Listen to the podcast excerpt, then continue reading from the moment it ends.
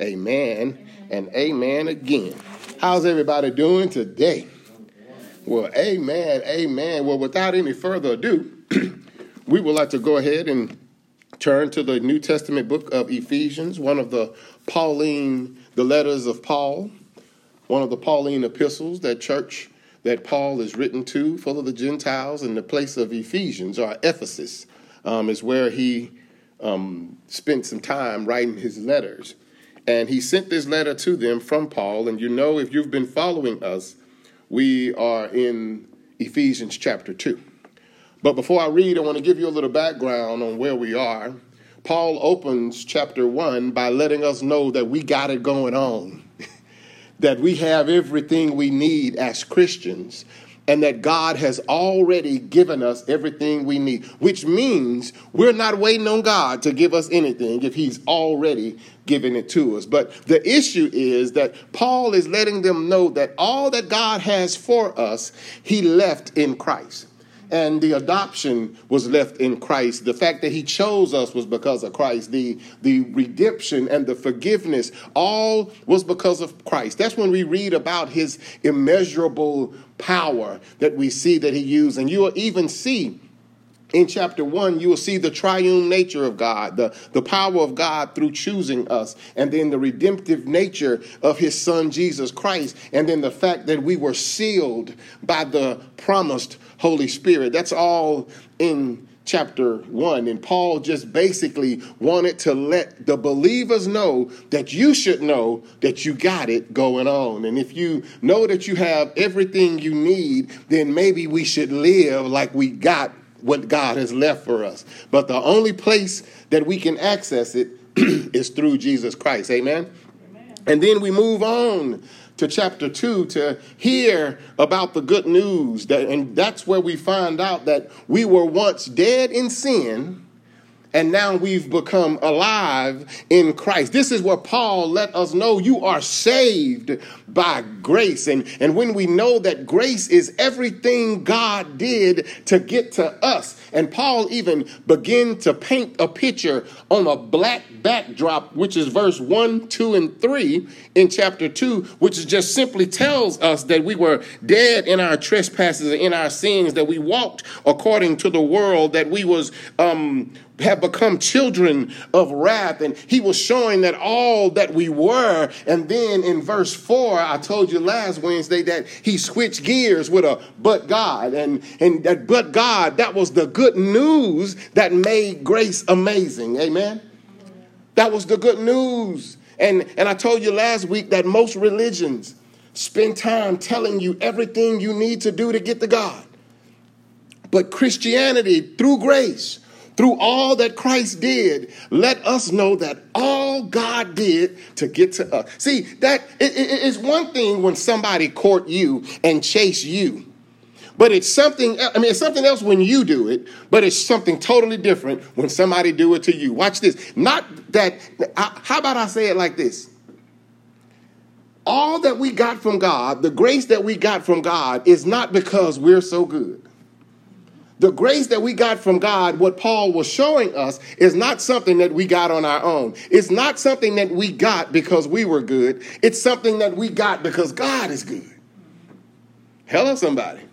So, this is where we are, where Paul reminds them of where they were and all that God has brought them through. And now we find ourselves at verse 11 and we'll begin to read. Now, watch this. It, it, makes me believe that if God did all that he did to get us in chapter 1, why would he do all of that? Choose us, adopt us, redeem us, forgive us, and give all of that to a dead people?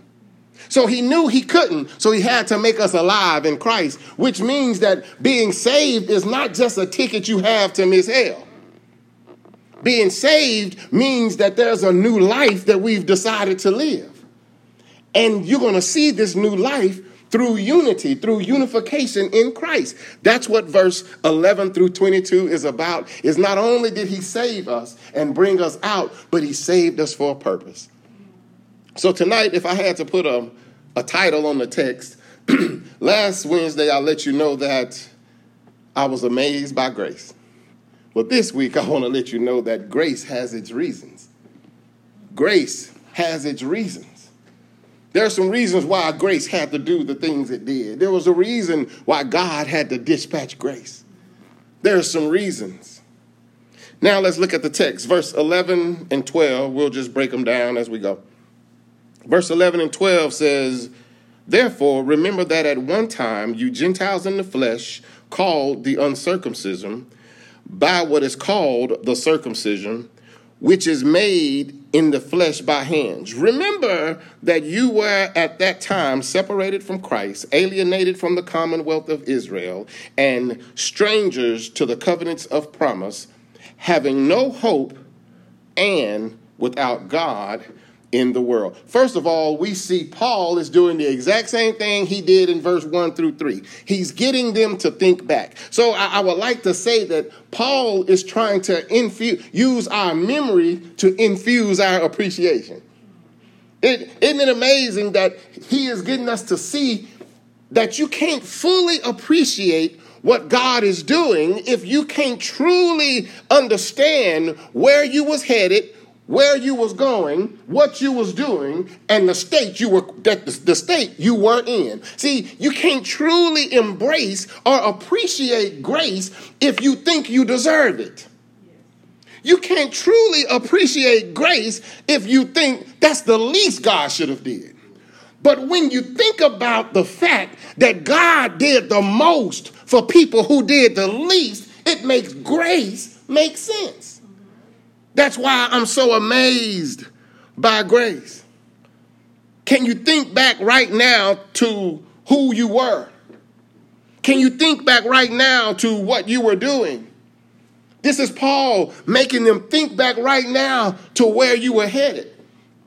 Well, I'll even say this. We don't like to do that because we tend to walk arrogantly through the should be's and fail to recall the ought to be's. You know, we walk arrogantly in the should be's. The should be's is that I should be in a bigger house. I should have a bigger church. I should have, I should be in a bigger building. I should be in a better position. I should be in a better car. I should be in a, with a better degree. And we walk in the should be's as those God has, as though we're doing God a favor. But God is saying when you wake up, you need to wake up in the oughtabees. And if you can be truthful today, the oughtabees will sound like this I ought to be dead. Oh, hello, somebody. The oughtabees. I, I, I, I ought to be, I, I ought to be dead. And actually, ain't nothing after that. Because we were children of wrath. We were acting in sin. We had a sinful nature. We were in darkness. But God we arrogantly walk in the shoulda bees. Like he should have woke me up. But what if I tell you he laid you down because with mercy and woke you up with grace? This is Paul's way of using our memory to make us remember the shape and the condition we were in when God chose us. See, it's it's one thing to choose Michael Jordan to be on your team. You know his accolades. You know what he's good at. You know that. But it's something else to choose nobody with no name. It's something else to choose somebody that you know is wrong, somebody you know won't work, somebody you know don't like you, somebody you know that don't act like you, they don't sound like you, they will not listen to you, and you die for them? This don't mean anything to nobody unless they know who God is. When we look at the text in verse 1, it talks about that he tells who the audience is. It says that he's talking to the Gentiles. Keep in mind, it, it's a miracle happening right here because Paul, which is a Jew, is writing a letter to a bunch of Gentiles. Normally, the Gentiles, he, you see, Steve started laughing right then because he already know. Normally, the Gentiles would simply tear up a letter coming from the Jew. The Jews and the Gentiles was like the Crips and the blood. They didn't have anything to do with one another. But here we have God sending a known Jew to write a letter to encourage a bunch of Gentiles. Verse 11 says this that you were Gentiles in the flesh, which simply means that not only were they Gentiles, in their mind, they were separate from God. They were apart, you know, because the Jews were chosen to be God's people. But the Gentiles were saying, yeah, you can believe in God, but you didn't belong to God. Okay. He says you was Gentiles in the flesh, which simply mean that they were not doing godly things. They was doing things that please their flesh. That's why when you look through um, at, at, the end of Ephesians and when you look at Corinthians and when you look at Colossians, you look at Galatians, when it always talks about them being in the flesh, it talks about adultery and sinful acts and, and immorality. It talked more about them having their selfish pleasures. And he says, remember, you used to be selfish. Then it talked about the circumcision and the uncircumcision, which was made in the flesh by hands. Now, instead of diving all the way deep into that, because we can just preach that by itself, Paul right here was letting them know you were involved in spiritual acts without spiritual commitment. Uh, you got to understand, and it's still happening today, how people will say, I'll get baptized, you know, that's a spiritual act, but no spiritual commitment, which means they've made up their mind to go in the water, but they didn't make up their mind to change their lives. How many people come into church? How many of us, I don't even want to say people, it got to be self convicting. How many of us choose to do a spiritual act without a spiritual commitment that's attached to it. Your spiritual act should have a level of spiritual conviction, spiritual commitment. But when we get down to verse 12, he still got them remembering. He says in verse 12, there's there's five problems that they got. Now, they got more than five, but he just wraps it up. He says, remember, here we go again. Use your past, your truthful past, to remind you of where God brought you from. Can I, can I pause right here again? Can you really think through where God brought you from? Oh, my goodness. Watch this. Look at where he brought you from. He says, first of all, how, how about I just say it? He says you did you had no Christ, you had no citizenship, you had no promise, you had no hope, and you had no God. Well, I like to call that a connective that they had a common connective condition. The reason why it's a common connective condition is because each condition is connected to one another, which means each condition gets worse and worse the further along you go. How about I say it like this? They had a common connected condition, which means they had no Christ. If you had no, and watch this, the reason why they had no Christ is because they did not know Christ. You will have N-O Christ if you don't K-N-O-W Christ. Okay, that's okay. I'm by myself, but that's okay too. Watch this. He says that I had they, their first problem was they had no Christ. The second problem is because they had no Christ, they had no citizenship. See, as a citizen, in America, we have certain privileges. As a citizen in America, we get an opportunity to vote. As a citizen in America, we get an opportunity to own. See, with citizenship come inheritance. So basically, he says, because you had no relationship with Jesus, you have no citizenship or access to anything Jesus has. But, Pastor, why is that a problem? Because God left everything he has for you in Christ. So if you don't have Christ, you have Nothing. Oh, I wish I wasn't by myself. First of all, he said they had no Christ. Then he says they had no citizenship. That's what commonwealth is. And then it says, you were strangers to the covenant of the promise. He was referring to here was the Abrahamic promise. The promise that God made to Abraham that he will make a great nation. He says, You are so far off because you don't know, don't know Christ. You're not a part of the citizenship. And since you're not part of the family, you don't get what the family get. Okay, how about I say it like this? And Leah, our daughter, has access to our house. We are the parents. Tamara and I are the parents. We pay all the bills. And because we pay all the bills, we she got, you know, Leah have access to everything. Why? Because she got a relationship with the Father. Don't worry about it. It's all right. And because her last name Bryant, she not only have a relationship with the Father, she got citizenship. Okay, that's all right. And because she got citizenship, she got access. Access to what? In the Bible, it says, Here I'll give you the keys to the kingdom. See, you don't need keys to the cabinet, you don't need keys to the door. All you need is keys to the kingdom. Because once you got keys to the kingdom, you got access to the door.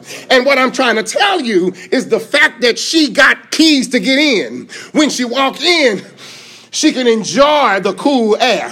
When she flipped the switch, a light will come on. She don't have to be in darkness. When she opened the cabinet, it's food there. Why? Because she got a relationship with the Father that gives her citizenship, that gives her access. But if we don't have the Father, we have no citizenship, we have no promise. And I will tell you this. He's keep in mind, he's reminding them, this is where you were when God chose you. See, it's something different if God would have said, Y'all have to do all of this in order for me to love you. And I think in our mind, Steve, that we will receive because this is what we do. All of y'all, majority of y'all got degrees, and y'all looked at all the requirements, all the things you had to do to obtain that degree. You knew how much time you had to spend. You knew how much money you had to spend. You knew how many classes you had to take to obtain this. But what if they would have said, How about I give you the degree first? See, we have a problem with somebody giving us something that we didn't deserve because we'll rather earn it so we can say it's mine. Well, grace says you can't earn it. Grace says you can't repay it. Grace wants you to respond, not repay.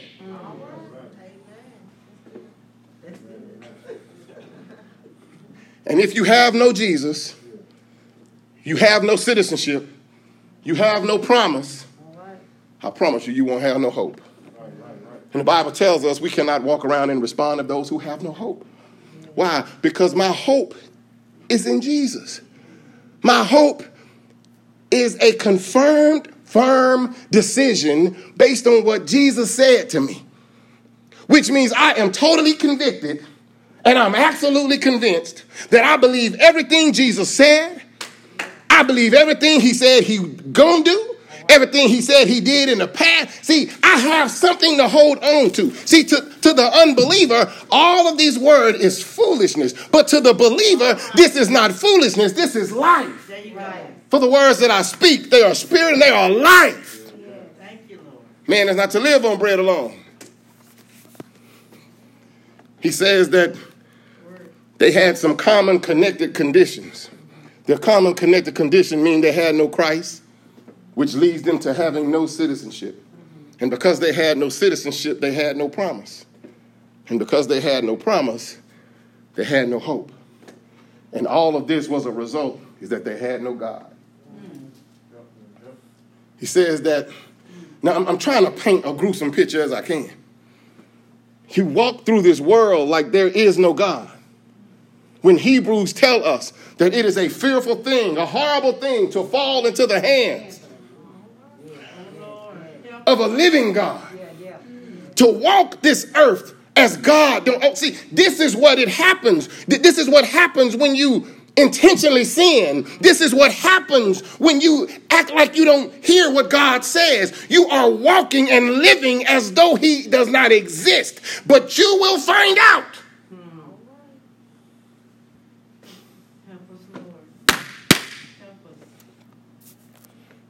Grace has its reason. Now, with all that being said, I, I hope I painted a gruesome enough picture. Because once again, see in chapter 2, verse 1, 2, and 3, he switched gears in verse 4. But in verse 11 and 12, he paints another picture, and then he switched gears in verse 13. Okay. Leah put verse 13 up. But now, okay, don't worry about it. If you got a good Bible, it'll say shout here. See, oftentimes as Christians, we miss our shouting cues. And this is a shouting cue because he just let me know that I had no Jesus, I had no citizenship, I had no promise, I had no hope, I had no God. But God, oh my goodness. Hey, hello, somebody. I'm trying to make it as dark as I can so the light can be effective. He says, but now. Yeah, but now. Woo! Anybody in here got a but now? Like yesterday it was raining, but now? Oh, hello, somebody. Yesterday I was in a storm, but now? Watch this. Yesterday I wasn't in a storm, but now, uh, I, now I am. But it don't matter because I'm with him. Paul is encouraging them. But now. Yeah. So you got a but God moment? That means it happened in the past. But this is a present moment. I remember talking to Tanya and my wife, and they'll say, Yesterday my joints was hurt. How about now? Okay, don't worry about it. Yesterday I had a headache. But oh, come on, somebody. But now, wait a minute. He's not only telling you about the but now, he's telling you where he left the but now. Come on, somebody, read the screen. That's it. But now, which means your butt won't start without him.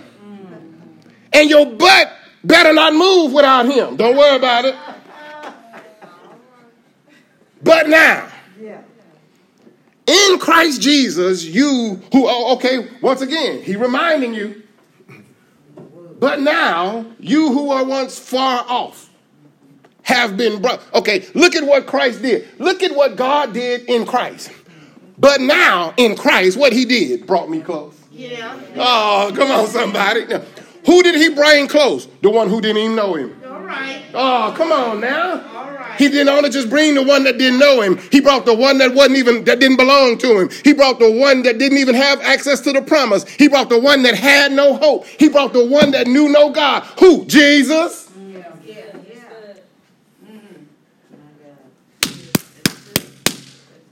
Am I right? He says he brought me near. He brought, but how did he? But Pastor, I didn't feel the tug. That's because you ain't taking the cross serious. Because the cross has a way of tugging at you. Because he says how he brought us near. He brought us near by the Oh my goodness. The blood, if grandmama was here, she would say the blood would never lose its power. It says it reaches to the highest mountain. Oh, hello, some y'all, y'all. Woo! It flows to the lowest valley. Ah, don't worry about it. Hmm. Oh, the blood. Give me strength from day to day. It will never, ever lose its power so you can't even say power. Power. I'm talking about the blood. And when you see that Christ, when you see that cross and you see that crown, if it don't cause a sense of conviction, you miss the point. Okay. But grace has its reasons. Here we go. Here's its reasons. Verse 13 gives us the first reason because it saved us. Grace have its reasons. It saved us. He brought us near. It saved us. He became our peace. He saved us. Watch this. I like the fact that he didn't just send us peace. he became peace.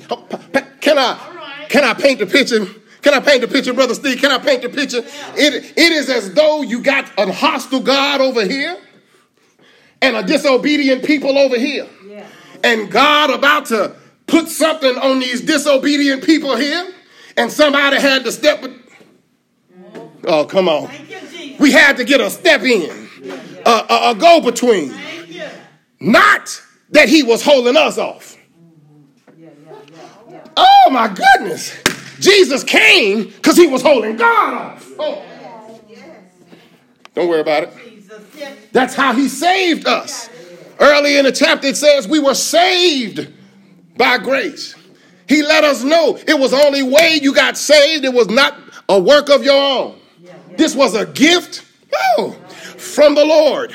And it says, but now in Christ Jesus, who were once far off, have been brought near by the blood. Watch this. For he himself he didn't send nobody else. He didn't do it by proxy. He said, I'm going to do it myself. See, some stuff you can't send folk to do. Amen. He sent Paul to preach. He sent Peter to jail. He sent Joshua, mean, he sent Joseph to prison and the pit and a palace. He sent a lot. He sent Elijah some places. He sent Elisha some places. But he said, ah, for this, I can't send nobody else. He says, fine, I'm gonna do it. You know, when the boss show up, it gotta be important. See, it's one thing for Steve to send one of his employees. Oh, but it's something totally different when Steve from State Farm show up. It's something totally different. Because God says, couldn't nobody, he couldn't send nobody else. Hmm. For he himself is our peace, who has made us both one. Oh, oh, this is Paul. Paul is letting you know he didn't just make you one with him, he made, oh, hello, us is one with him. And look at what else he did. How did he make us one? He has broken down in the flesh the dividing wall of hostility. Let, let, me stop right here. Let me give you a little history of the temple, the way the temple was built. Yeah. There was actually uh, in the center a dividing wall. It was called the court of the Gentiles. And the Gentiles could not enter into the temple with the Jews. There was a wall that divided them. And you know when somebody tell you you can't do something, it will build some hostility. And if they breached that wall and went around that wall, it was a sign that let them know that the penalty for passing this wall was death. Somebody had to die. So what Jesus did he said, fine, I'll die. And when he died, he removed the wall and what he was doing was, he says, everybody is welcome in the temple. See, he became the temple. He became the, pre- oh my goodness. He removed what divided us. Pastor, what are you talking about? He brought together two people that hated each other. Oh, this not talking about us and God. This talking about the Jews and the Gentiles. Because it was believed that the Jews who said they was the people of God belonged to God. They was better than the Gentiles, but the Gentiles hated the Jews. The Jews hated the Gentiles. But God is saying, it's no room for that in my house. I abolished those laws and I became the temple. Oh, hello, somebody. So when you come to serve me, you will come, I mean, when you come to serve him, you will come in me. Don't worry about it. Grace has its Grace has its reasons. Its first reason was to save us. Second reason was to unify us. This is what I was just talking about. Now, please understand that Christ said this. Oh, Jesus. Christ says this that when I died, see, back in the days when you went into the temple, no one could go into the holies of holies but one day a year. and that was the high priest. But for the rest of the time, they were praising a God that was behind a veil. But now, okay, see that, that, but now. But Jesus says that you won't be in a building looking for God. You will be in a building in the midst of God, praising his holy name, bringing together one, which means whatever differences you have won't matter when you're in Christ. Hello, somebody. He called us to be uni- unified, not uniformed. Yeah, yeah, yeah. See, uniformity means we, you know, we robots. No, he's saying that, yeah, you were raised different. Yeah, you came from different places, but you can serve that same God. And when you serve that same God, he's letting you know one of the requirements that'll show that you love me is how you treat Oh, it sounds like, Pastor, sound like you preaching them old sermons that you've been preaching, talking about keeping the main thing the main thing. Yes, one of the things we have to do to please God is love ye one another. Amen. It did not say for us to love those that we like. Right. He actually says, What have you gained? Right. I know Steve loved me, and I love Steve. I gained a brother when I first met him. Mm-hmm. But what I'm doing now? What about those that hate me because I'm black? Can I love them too? Oh, hello, somebody. I'm talking about that same love that God loved us with.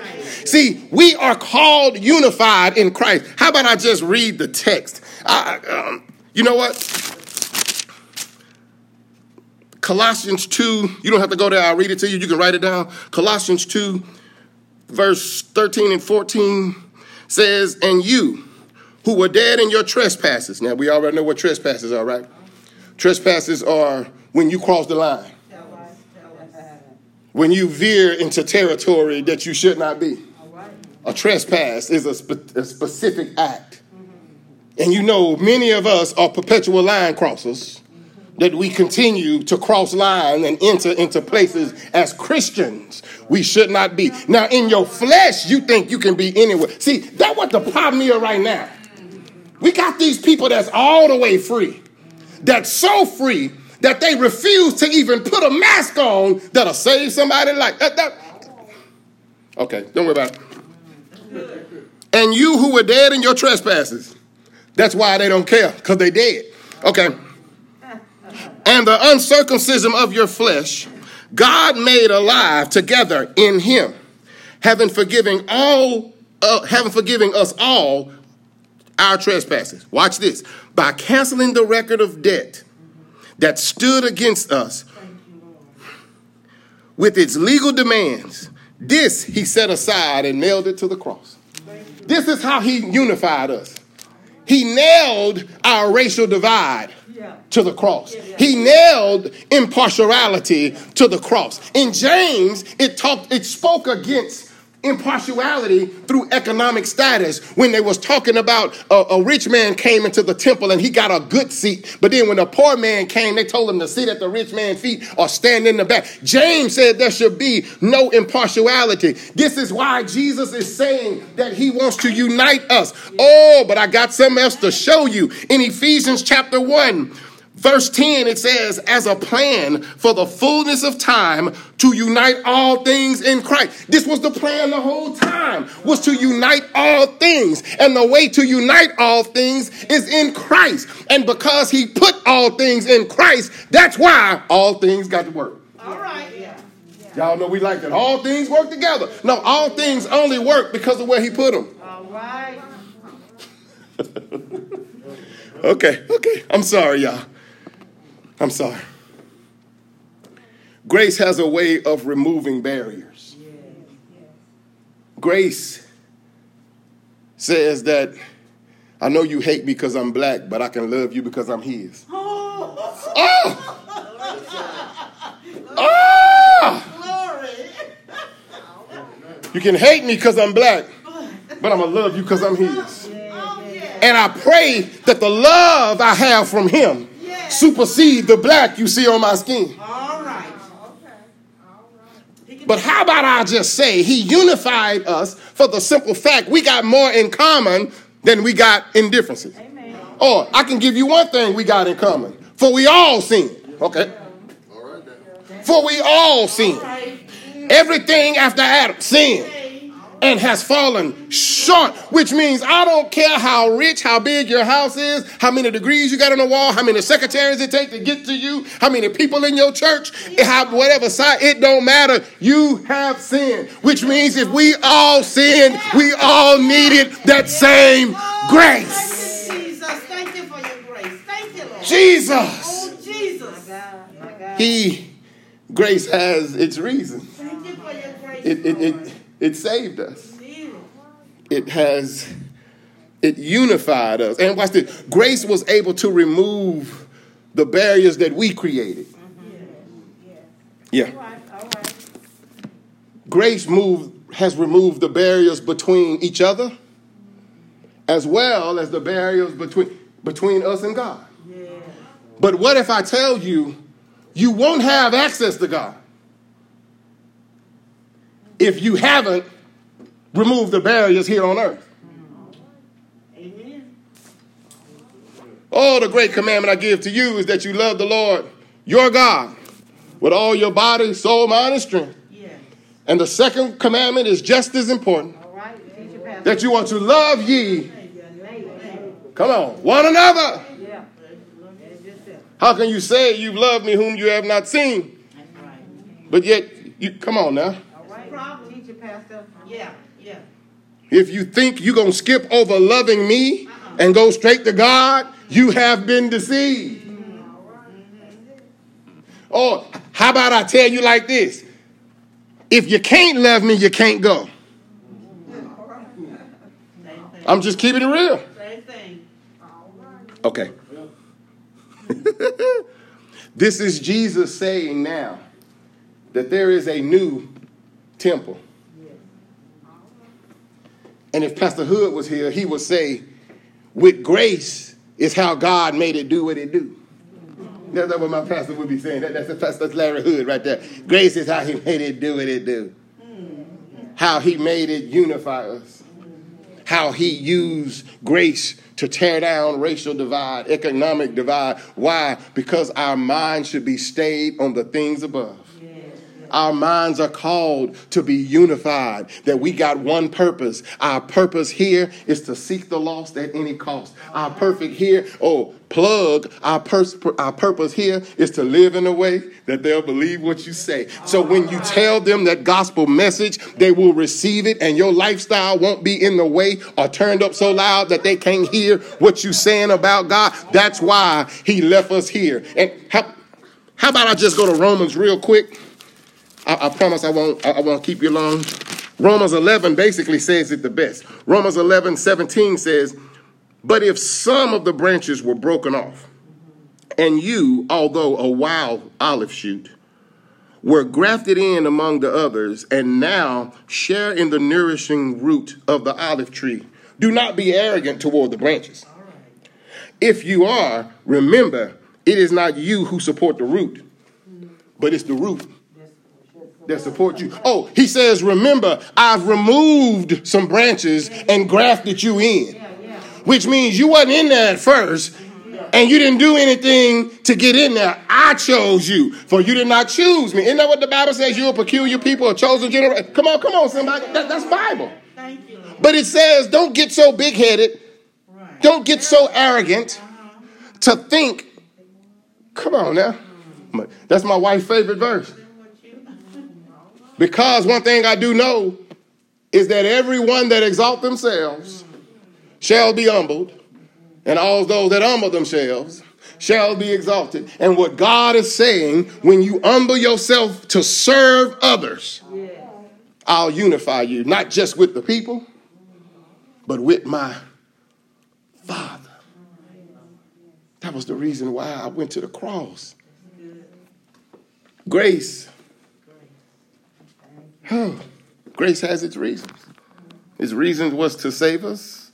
His reason was to unify us. Ooh, I don't even want to get to my last point yet. Watch this. Can I can I read verse 17, Leah? Amen. Can I read verse 17? Amen. He came, who? Jesus. He came and preached peace. to you who were far off, and peace to those who were near. Oh my goodness. It says he came and preached peace. Okay, what peace? His peace basically was saying, this is the this is what I offered to God for you. That you may have peace in him because I've stayed his wrath. And because God now no longer has wrath for you because of me, Thank you. Thank you, Lord. Can you no longer have wrath for them because of me? See, that's what grace is. That's what that good work is. That good work is simply saying, I'm not working so I can be saved. I'm simply working because I am. This is my way of showing God gratitude for what He did for me. Oh my goodness. Hallelujah. Says that He preached peace. Yes. Verse 18, for through Him, now, here we go, for through Him, we both. Here, here go Paul again. Paul basically saying, you can't leave me out. Why is it significant that Paul keeps including or inserting himself in this sermon, in this lesson? Because you got to remember later on in, in, in another book that Paul says that he was the greatest of sinners. Yeah, yeah. He did. Yeah, he was the worst of them, right? So if God did it for the worst, Woo! See, it may be some in here that got a sin meter that's greater than the other. Oh, but if God, oh, hello, somebody. That's why I tell folk, oh, well, this pastor did this. How you gonna believe him? Well, if God can fix him, All right. All right. don't worry about it. All right. Hmm, That's good. Not if I mess up, but when. Help us, God. Help us. Tell the truth. Yes. Because grace got its reasons. But you know, grace need a stage, though. Grace needs a stage. The grace that he offered the blind man, he had to wait until he got an audience. The man that couldn't even walk, he built an audience. It says that they all knew that he was a beggar, that he was paralyzed. And God waited just perfectly until everybody could see him and then gave him grace. And the man stood up. And it says that he walked by and everybody was looking. And then it even says the Sanhedrin said that they couldn't even deny what God did because the man who couldn't walk was standing in front. Oh, hello, somebody. God, his grace need an audience. Jesus didn't die on the cross with no one there. Hallelujah. Oh, can I can I tell you how bold grace can be too? I know I, am I'm sorry, y'all. I'm off my thing. Can I tell you how bold grace can be? Grace can tell you its plan, knowing you can't stop it. Okay, don't worry. When when Grace said, "Yeah, I'ma die," when when Grace said, "Yeah, I'ma be buried," but on the third day, I'ma get up. Oh, set your soldiers in front of the tomb. That ain't got nothing to do with my power. Isn't it amazing that they put him in a grave? And in, and in the Hebrews, it said they put him in a grave, and the grave couldn't hold him. Not because the grave was too small, because the grave was powerless. That the grave wasn't his resting place. Oh, wasn't it beautiful when he said that I'm gonna tell you what I'm gonna do, and I'm gonna see if you can stop it. And even though the soldiers was there, the tomb. Deal with them. My God. Deal with them.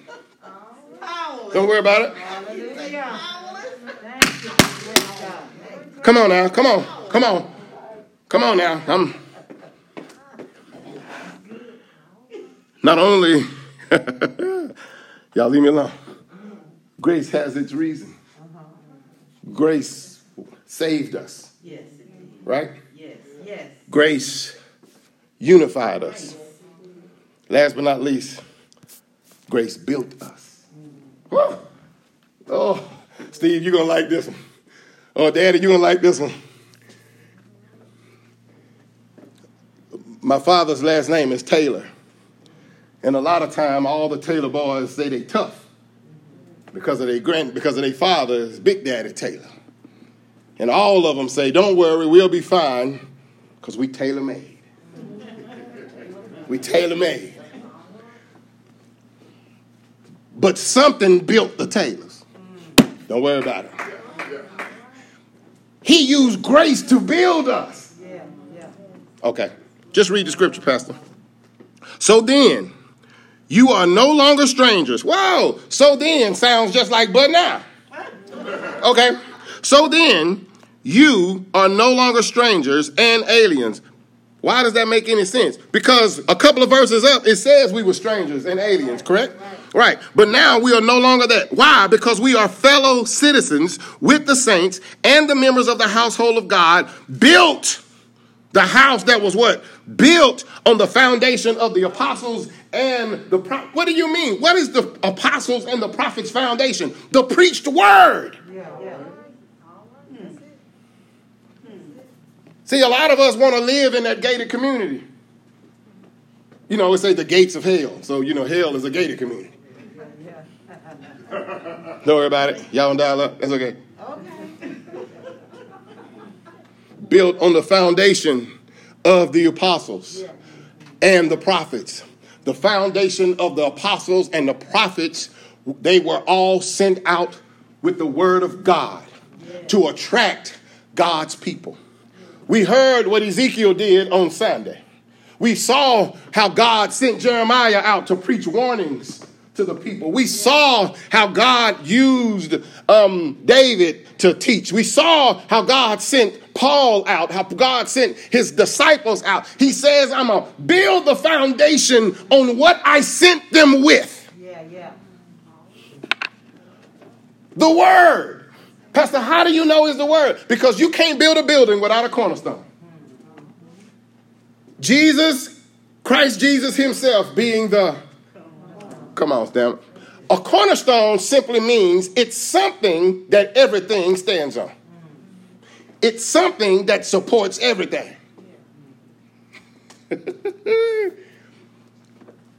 he says, Because of grace, I built you. I built you. I built you because of the word I sent you, based on the word I sent you. Okay, I missed you. In the beginning was the word, and the word was God. Okay. The word became flesh, logos. John 3:16. For God so loved the world that he he gave his only begotten son. Okay. So God sent his son. That's grace. That's a foundation. Jesus sent the apostles. God sent his son, which is the word. Jesus sent the apostles with the word. The church is going to be built based on the word. Teacher, Pastor. Amen. That's why if you got a church that center focus is not the word of God, y'all y'all ain't even a congregation, y'all a crowd. Hmm. A crowd of friends. We must realize that if Christians and churches are not operating as they're supposed to, it is most likely because they have insufficient views of the cross. The cross is why we are. The cross is what we are. The cross is the price that was paid for us. That's what communion is, those three elements that he says, as often as you do this, do this under remembrance of me. The bread represents his body. The cup was the new covenant, and the blood was the cost. That's the design. Okay. Verse 21 In whom the whole structure is being joined together. Wait a minute. So not only is it being built on, yeah, yeah. the supporting functions of it is still Him. Mm-hmm. This is why you can shout because Jesus removed the fact that you no longer have to shout to avail. You can actually enter into his presence. But it's only because I saved you. It's only because I saved you so I can unite you. And once I unite enough of you together, I'll build you. Don't worry. It's not until he began to unite unlike folks and make them like folks in him.